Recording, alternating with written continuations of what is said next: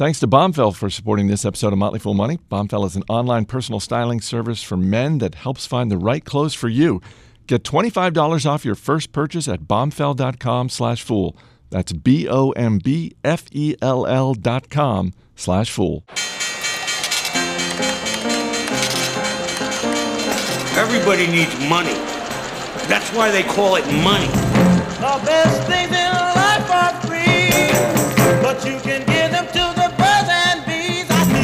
From Fool Global Headquarters, this is Motley Fool Money. It's the Motley Fool Money Radio Show. I'm Chris Hill, and joining me in studio this week from Million Dollar Portfolio, Jason Moser, from Supernova, David Kretzmann, and from Total Income, Ron Gross. Good to see you as always, gentlemen. Hey, Chris. How you doing? We've got the latest earnings on healthcare, restaurants, retail, and more. We will head to Detroit to check in with the automotive industry.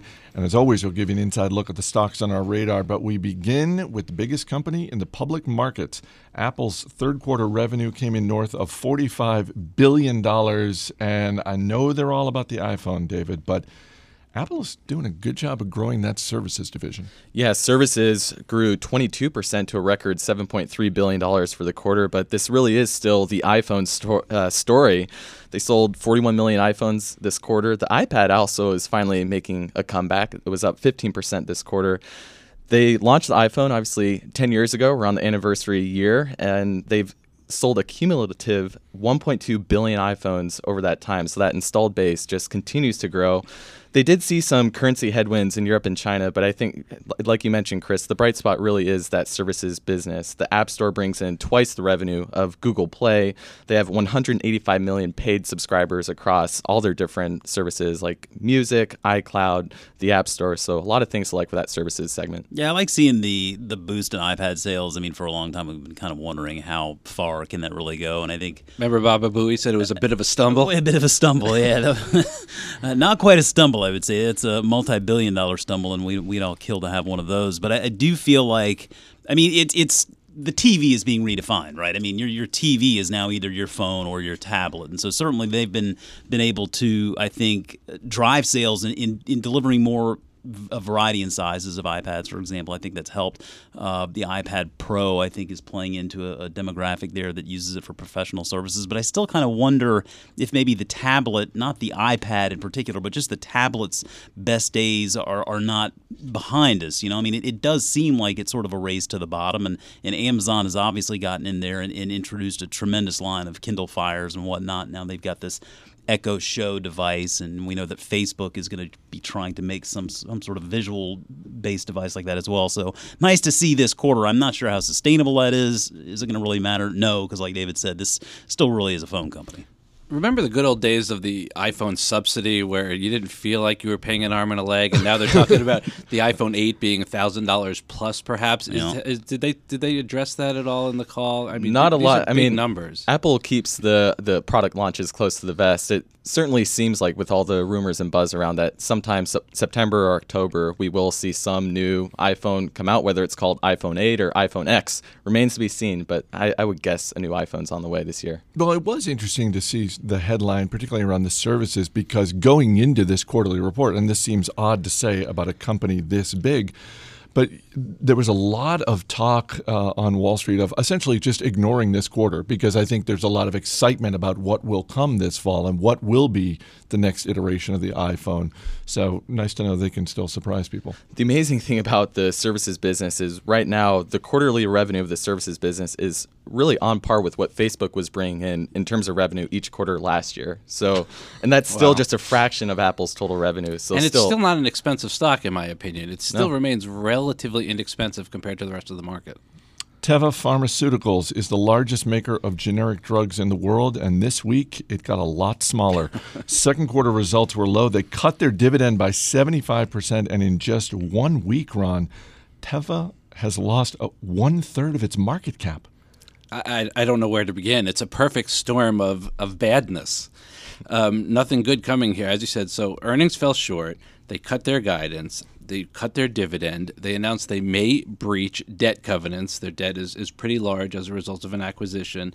Um, they do not have a CEO. They're having trouble finding a CEO.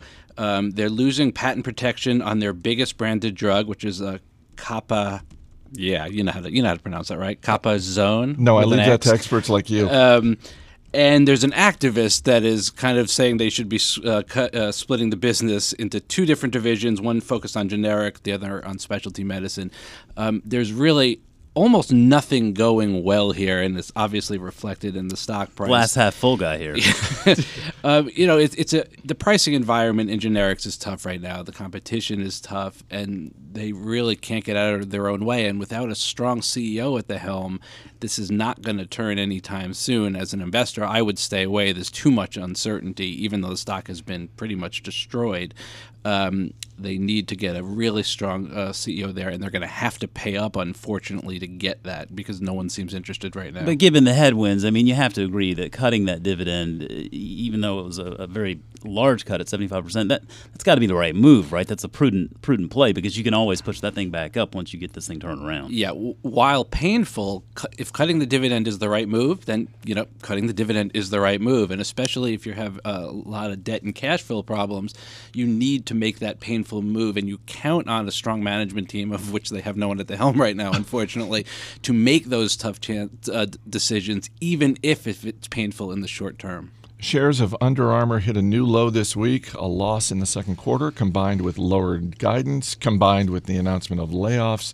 And Under Armour's stock has been cut in half in just one year's time, Jason. Yes, it has not been a very good stretch here for Under Armour. It, it went from one quarter just about a year ago where it seemed like they could do no wrong to uh, literally a point now where it seems like they can do no right. And I think at least I'd like to believe we've hit this point where founder and CEO Kevin Plank has has hit a point where perhaps he he recognizes that he needs help. I think he has gotten to a point where he he's just a little bit in over his head maybe at this point because it's he's got to figure out a way to take this business to the next level to take that next step. And, and so on the the bright side i mean he does have an executive team in there with him now with new cfo new, coo that can that i think help sort of make some more measured decisions, some deliberate growth without having to feel like you've got to make these big sort of splashy sort of acquisitions and whatnot to, to really keep in the, in the headlines. I mean, let's be clear, Under Armour to this point had it really seemingly pretty easy. I mean, every quarter it was just lobbing up 20 plus percent revenue growth and everybody was loving it. It was the next Nike and they could do no wrong. And now they've run into this buzzsaw where the top line growth is slowing down and they need to figure out what to do uh, to, to help get that back going again. So, I mean, the bright side, the international business is performing very well, um, and that continues to be a, a source of, of excellent growth here in the coming years. Uh, direct to consumer grew 20% for the quarter. It's now 35% of total revenues.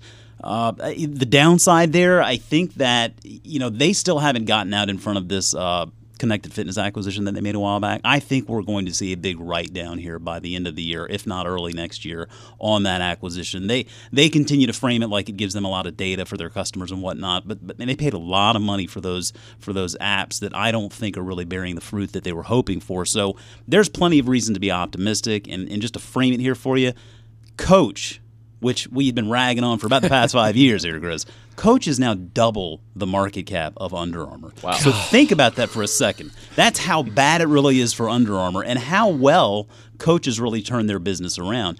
I think Under Armour holds a very powerful brand and a very big market opportunity. So I think that as long as Kevin Plank can keep this executive team with him, there will be brighter days ahead, but it's going to take a little while.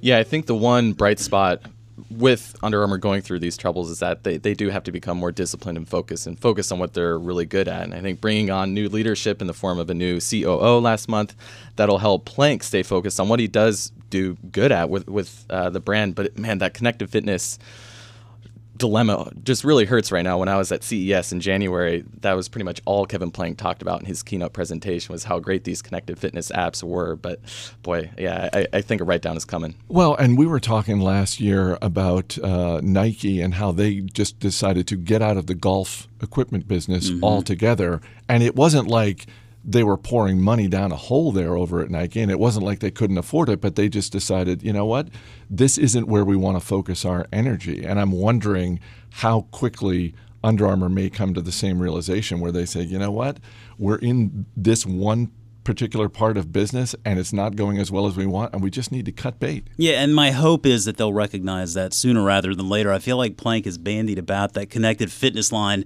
It's lost all meaning. It's like in Fletch when he says it's all ball bearings. I mean, you're like, what does that mean even? So, like, you say connected fitness, but you're not connecting the dots on how it monetizes. And I think the reason why they're not connecting those dots is because it's clearly far more difficult than they thought it would be. And they're suffering from brand identity. Are they performance? Are they connected? Are they a full athleisure company? What are they now, and what are they focused on? Um, and I think they need to figure that out.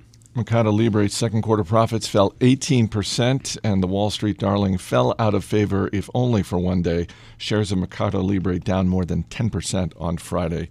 Although you back it out over the past year, David, it's it's had quite a run. It's had a good year. It's had a good three, five, ten years. So I don't think this is anything to worry about too much. I mean, when you take a high level look at the business, things are still going really well. Items sold grew a record 41% for the quarter. Their payment transactions through their payments platform, Mercado Pago, grew 63%.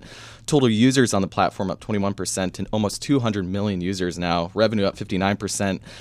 Venezuela, though, continues to be uh, a sore thumb area for them. They, they had to to do a write off with their business in Venezuela. Uh, this summer, the Venezuelan central bank instituted an, a new foreign exchange mechanism, which devalued the currency by 73% compared to the US dollar. So that, that Ouch. hurts. That stings. That stings a bit. So Mercado Libre is taking a $25 million loss this quarter. The one bright side there is that you know, the more you write down the business, the smaller it, it gets. So, in general, things still going well. Their gross margin is seeing pressure as they roll out a loyalty program and free shipping in Brazil and Mexico and a few other markets there. But they have such a big market opportunity. I think those are wise investments. Coming up, a reminder that good food does not always result in tasty earnings. Stay right here. You're listening to Motley Fool Money.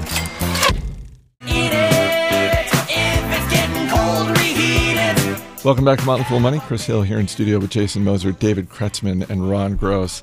El Pollo Loco and Chuy's both serving second quarter results up, but investors were not biting. Both stocks falling 8% this week. And Jason, in the case of Chuy's, uh, it is the lowered guidance that's hurting them. Yeah, I think with both of these restaurants, really the, the question is how much can we expect them to grow? And then is that really an attractive prospect for investors? Uh, when it comes to, to both of them, my, my, my tendency is to say no, it's not really, there's not really that much of an attractive growth prospect there. I mean, with, with Chuy's, yep, they guided down. Comps were down 1%, top line was up 7.5%. But what that means is that revenue is coming from opening new stores they still have a very small store base. I think it's somewhere around 80, and, and they're only going to open a handful every year. Now, the flip side, there are some pretty attractive unit economics there. Uh, they said that in 2016, comp stores brought in around $4.6 million per store. So there are some attractive economics there. Again, I just don't know if there's the growth uh, that, that we'd be looking for. With Pollo Loco, it's a bigger footprint, somewhere in the neighborhood of 500, just under 500 stores today, and they do franchise. Again, that is a very competitive, quick serve uh, market where they're competing against the likes of McDonald's, of Bojangles, of all the Yum brand stores, Taco Bell, KFC, and whatnot. Uh, so that's a tricky one. I think Pollo Loco does differentiate the products that they offer, but again, I'm not sure how far uh, they can spread their wings and, and, and grow that footprint, so to speak. So I, I don't know that really investors should be all that up for either concept at this point. Shares of Texas Roadhouse flat this week despite better than expected results in the second quarter. CEO Kent Taylor saying on the conference call, Ron, uh, we're not doing delivery. Yeah, interesting, right? It was. So he's saying if if most people are calling for delivery between 6 and 8 p.m. when their kitchen is the busiest and fully utilized, it would actually be a bad decision to offer up a poor experience by delivering people lukewarm food.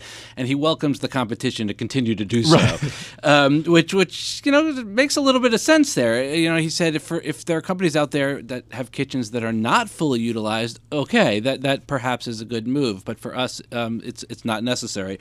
And they they do. Um, they continue to put up really good numbers. They're carrying forward from uh, Q1 right into Q2, especially um, you're in an environment where casual dining segment is hurting. Texas Roadhouse and, and our man behind the glass favorite Olive Garden um, are two that are kind of bucking the system for the most part. Uh, comp sales are up 4%. Diluted earnings per share up 11%. Margins got a little bit of pressure from wage rate inflation, but that was offset by lower food costs, so not too bad there. Um, and they continue to grow, open new stores, open uh, their Bubba 33 concept as well as their Texas Roadhouse concept, and, and they're, they're doing a nice job. Yeah, but they haven't opened a Bubba's 33 near us. They that's, have not. That's what We're I waiting. want. What's up with that? Pizza, burgers, and beers. We're waiting. On to video game stocks. Activision Blizzard's strong second quarter profits were not enough to impress Wall Street, but Take Two Interactive followed up a strong first quarter report with raised guidance and shares of Take Two up more than 10% this week, David. Yeah, Take Two really doing really well, and that's without any major game launches this year. And Grand Theft Auto is their really their hallmark franchise game. Was last launched four years ago, and Grand Theft Auto Online had its best quarter ever this year. So four years later, still going on really strong.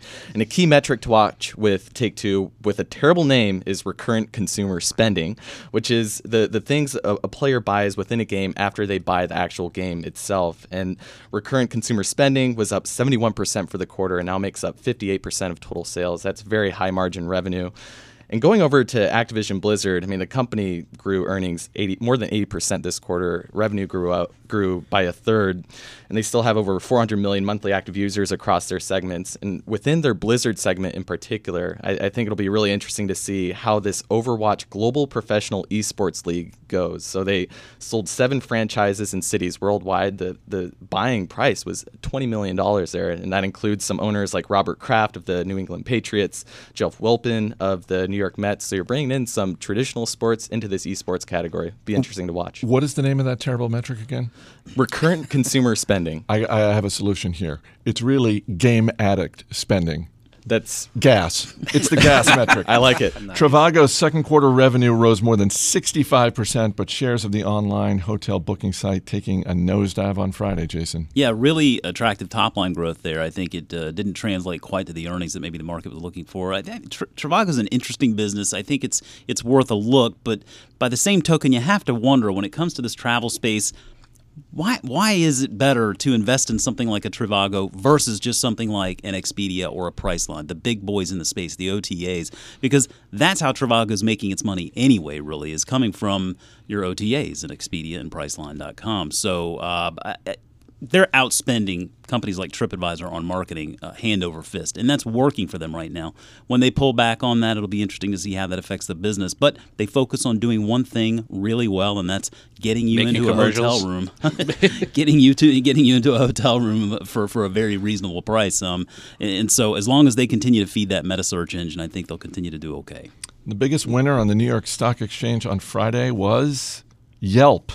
Yes, Yelp. Second quarter profits were just that actual profits. Wall Street was expecting a loss, and shares of Yelp up nearly 30% in one day, Ron. One day, but for the year, basically flat, just slightly up, maybe 3% for the year. They, they've been struggling. It's a bit of a, a broken growth story in the sense that um, investors were worried that, that the growth they had been putting up was going was slowing and competition was strong. But this quarter, an asset sale, a stock buyback, better than expected earnings. In fact, they had earnings, as you said, instead of a loss. Um, they're, they're selling their Eat24 food service for double what they paid for it. Um, they had double digit increases in advertising and transaction revenue. Board approved a $200 million share buyback. So some life out of Yelp, not dead yet. Do you use Yelp at all? I do. I don't like it. It, it. I don't like the experience. I don't like the experience of TripAdvisor either, though. So I'm not a good guy to necessarily ask. Again, glass half full.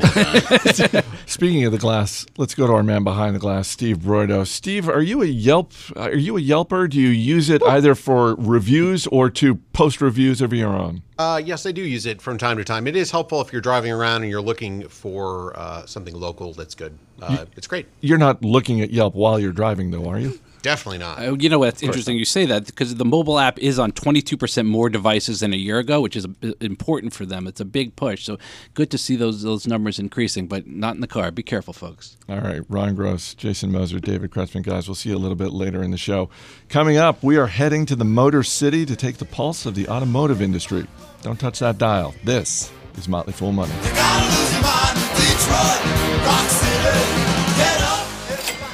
All right, before we get into the automotive industry, I want to say thanks to Bombfell for supporting this episode of Motley Fool Money. Bombfell is an online personal styling service for men that helps find the right clothes for you. It is an easier way to get better clothes, and I am all in favor of that because I am not even remotely a fan of going clothes shopping. That's why I like Bombfell because it does all the work for me. They make it so easy. You just go to bombfell.com slash fool, fill out a simple questionnaire, and then you're matched with a dedicated personal stylist who handpicks every piece. Your stylist will email you a few selections, and then you'll have 48 hours to make any changes. You can even cancel altogether. That's another great thing about Bombfell. You're in total control.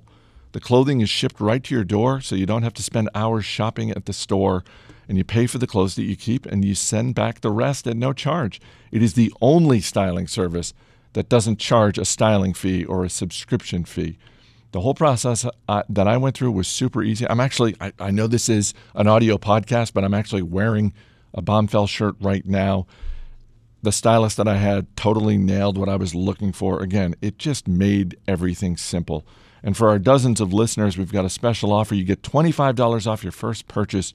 Just go to bombfell.com slash fool. That's B-O-M-B-F-E-L-L dot com slash fool, and you get $25 off your first purchase. With that, let's go to Detroit. Welcome back to Motley Fool Money. I'm Chris Hill. So much happening in the auto industry this week, and that's why we turn to Paul Lienert, who has spent his career covering the automotive industry, most recently with Thomson Reuters. He joins me now from Detroit. Paul, always good to talk to you. Chris, thanks for having me back. Uh, this week, this was one of those weeks where we were reminded of just how important the automotive industry is in the United States. General Motors sales for the month of July were down 15%, but in some ways, you could look at AutoNation, which is the largest dealership group in America, and their latest quarterly results, which were pretty bad to say the least, and uh, look at AutoNation stock, which is hitting a five year low this week. I guess my first question for you is what is the mood right now in Detroit? Everybody sounds to me like they're whistling past the graveyard. That is, they're trying to stay upbeat and look for the silver lining, and we're hearing a lot of PR spin, but the numbers are the numbers. So, is there a silver lining in these numbers, or is the silver lining simply for consumers who might be looking for a deal on their next automotive purchase? If you're an auto executive whose livelihood or compensation depends on putting up good numbers, or if you're an investor, I would say no, not really good news. If you're a consumer, absolutely, because there are some killer deals out there right now.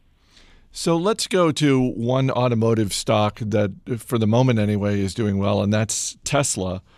They came out with their latest numbers and uh, they move forward with the Model 3, which has gotten uh, almost across the board tremendous reviews. Is Tesla viewed differently today than it was, say, a year or two ago? Only in the sense that investors are even more uh, upbeat and buoyant and optimistic, almost wildly so. I would say as the numbers get progressively worse for Tesla, investors seem to be racing in the opposite direction. And even Wall Street is divided. You have seriously the bulls and the bears on Wall Street, and they are wide apart on their projections for Tesla shares.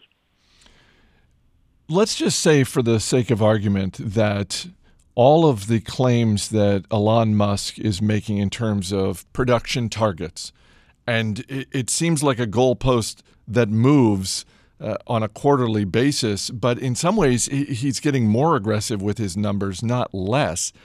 If he actually hits those, what happens then with the Fords and the GMs of the world? Because it seems like if he actually makes good on the production of these vehicles, and they really are rolling out 10,000 new vehicles a week by the end of 2018, that seems like a tidal wave for what we think of as the big three automakers. Uh, Chris, I mean no disrespect, but your question is moot to some extent in this sense. Elon has missed so many targets that he himself has laid out that it's very difficult to take his latest projections at face value. For instance, a year ago, he flatly said, We're going to make 500,000 cars in 2018.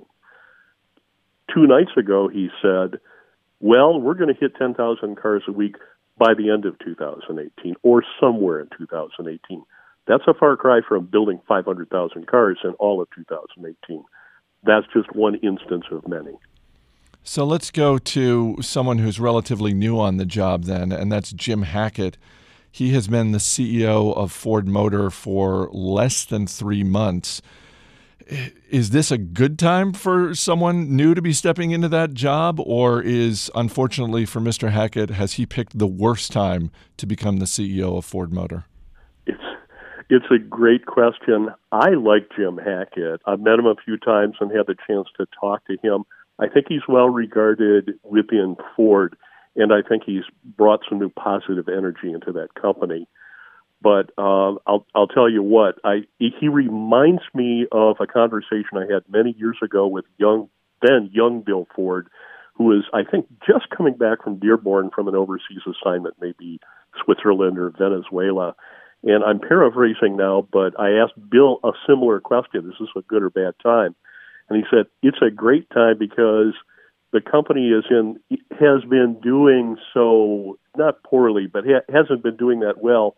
It'd be pretty hard for me to screw it up, and if I if I don't, if I actually do better, people are going to think I'm a hero. Now, Hackett probably is going to help turn that company around, but give him some time. As you say, it's less than 100 days in. Well, and uh, as you indicated, uh, you know, it seems like he has hit the ground running, certainly with employees, because, and this is something that we've seen with other new CEOs in other industries, particularly the food industry, where they come in and they begin to lay out their plan. And you can have people within the industry argue whether or not that plan has merit. But uh, whatever else you can say about Jim Hackett, I don't think anyone can criticize him for being unprepared. You know what? He was on the Ford board of directors, and he spent the last year running Ford's future mobility business called Ford Smart Mobility. So he knows the company, no question about that he's not doing a couple things. He's not bringing in a whole bunch of new executives, nor is he firing a lot of uh, uh, veteran executives there. He also is taking his time. He said, I'm going to do a 100 day review of all the operations. So he's looking at countries and regions where Ford's doing business, asking questions. Do we need to be here? How deeply should we be here? How much should we invest? He's looking at their product line. He's looking at their technologies. He's even looking at stuff that he is very familiar with, for instance, Ford's move into autonomous vehicles and asking, are we going about this the right way? Do we want to invest more? Do we want to invest less? How soon should we roll this stuff out? So he is asking the right questions without, so far, stepping on too many toes. One thing that we've seen so far in 2017, when you just go around the world in terms of automakers, uh, we've seen more automakers rolling out electric vehicles. Volvo did so recently, saying they're going to have a bunch of new all electric models on the road by, I believe it's 2021. They're also going to have some hybrids as well. But is this a situation where Europe is sort of the leading edge in terms of electric vehicles for all the attention that Tesla gets? Uh, when you look at the proposed ban on gas engines, you know, gas powered cars in Europe, it's it's hard not to think that Europe is actually the one leading here.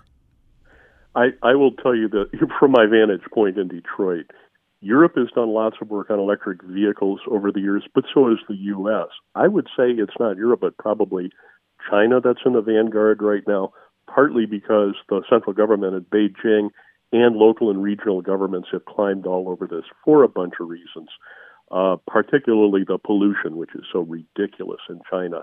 China is actually going to force companies, including European and American companies, who want to do business in China, they're going to force them to sell a certain number of electric vehicles starting within the next year or two. Europe's, you know, proposed bans in different countries on gasoline engines, that's about out around 2040. That's a long way away. Where are we now with self-driving cars? How much closer are we to them And what should we be watching for in the United States? Because I we had a guest on uh, recently on Motley Fool Money who actually made the point that it's probably not going to be the United States that is leading the way when it comes to self-driving cars. It's going to be somewhere in Europe, uh, probably a smaller country at that. Uh, but what should we be watching for next? I, you know, Chris, I actually disagree on that. And, and I've been in a number of these vehicles, talked to many, many automakers, suppliers, and even startups that are working on self driving cars.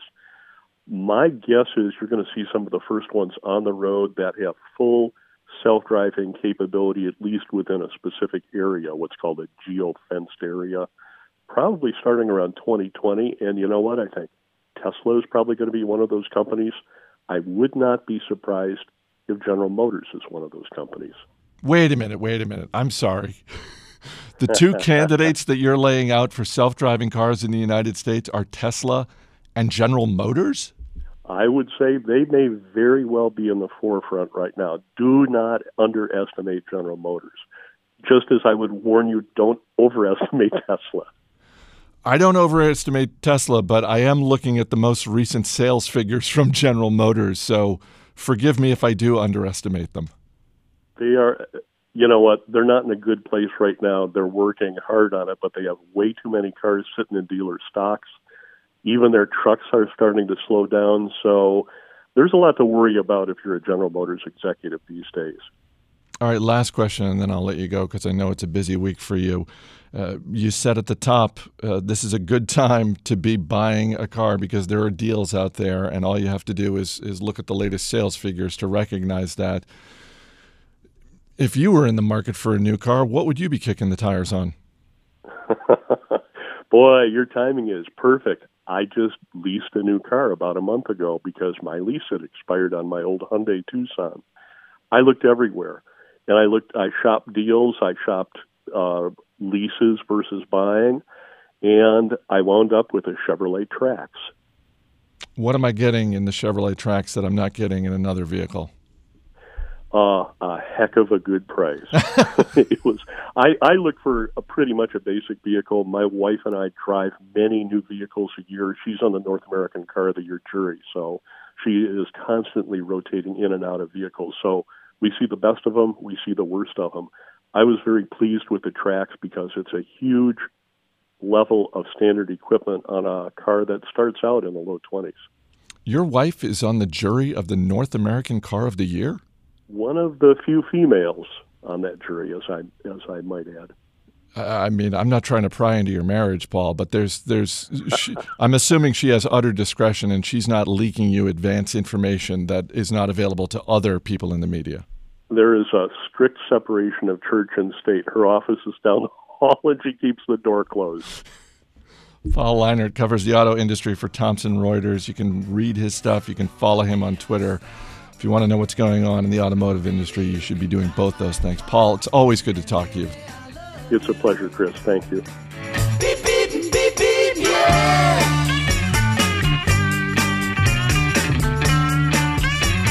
Coming up, we'll dip into the Fool mailbag and give you an inside look at the stocks on our radar. This is Motley Fool Money.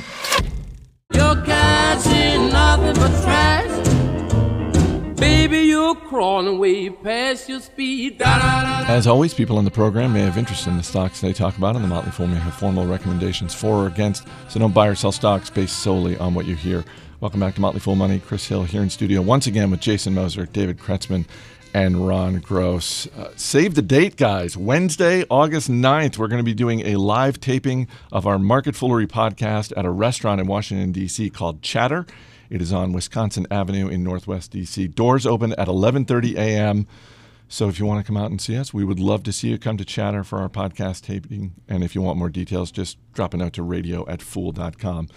Before we get to the stocks on our radar, a couple quick stories. Earlier in the week, Standards and Poor's announced that a ban on companies uh, that it was enforcing a ban on companies with dual class share structures uh, to join the S&P 500 index, and this is seen, Jason, very much as a shot across the bow at Snap, because before Snap went public, they put out an S1 that said nobody gets any voting rights, period. Yeah, I'm sure in the executive suite they're probably looking around and thinking, "Hey, that's not fair. We're not the only ones." And I think you know there's a point to that, you know, for sure. But I think this was the straw that really broke the camel's back. And I mean, they went into this IPO stating that, "Hey, this is the situation, and if you want to be a shareholder, that's great, but you're going to have zero say so." And that typically runs counter to the notion of being a public company. It's not to say there aren't other companies out there that don't have those similar share structures, but uh, I, I think that Snap could have gone about their business. Uh, a little bit more diplomatically, so to speak. And uh, it seems like between Snap and Uber, Uber's not public yet, but these two companies are just in a race to see who can step and poop, you know, more often. and so far, it seems like Snap's winning, but Uber's right, right on their tail. I feel like for the S and P's decision to have a lot of sting, they should kick out, you know, Google and or Alphabet and Good Under luck Armour. good luck Yeah, with probably that. not going to happen. Gonna hold your breath I on that? No, I don't think I so. think they would have Wall Street up in arms. Thank you to Jerry Villani of Cleveland, Ohio, for pointing out a story that Dunkin' Brands is testing a new concept by opening a few new locations of Dunkin' Donuts, but dropping the word donuts. So these new locations will just be called Dunkin'. How will people know what they sell? I, that's, I think, what they're testing. Uh, Jerry writes After seeing this story, that they're considering shortening their name to just Dunkin', and knowing other companies have done this successfully in the past, such as Apple Computer changing to just Apple, I looked at my own portfolio to see what companies, what other companies might consider. Under Armour could go to Armor, meaning it's not just underwear anymore. General Mills could just be General, as in anything, and Johnson and Johnson could just be Johnson.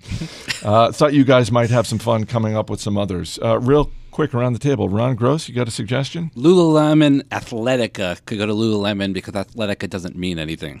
Jason? Hey, Dave and Buster's Entertainment. I mean, you take the entertainment off of there, and now you've got Dave and Buster's Mortgage Banking. You've got Dave and Buster's More Arts and versatile. Crafts. I mean, they could really do anything. Could be a cartoon. Also, I'm looking at Natural Grocers by Vitamin Cottage. I think you know, you just just pick one: Natural Grocers or Vitamin Cottage. I go with Natural Grocers. Yeah, because you know you know who wants to go to the Vitamin Cottage? Absolutely no one. Well, No that one. sounds horrible. Steve Broido behind the glass. You got a suggestion here? Chubb Limited.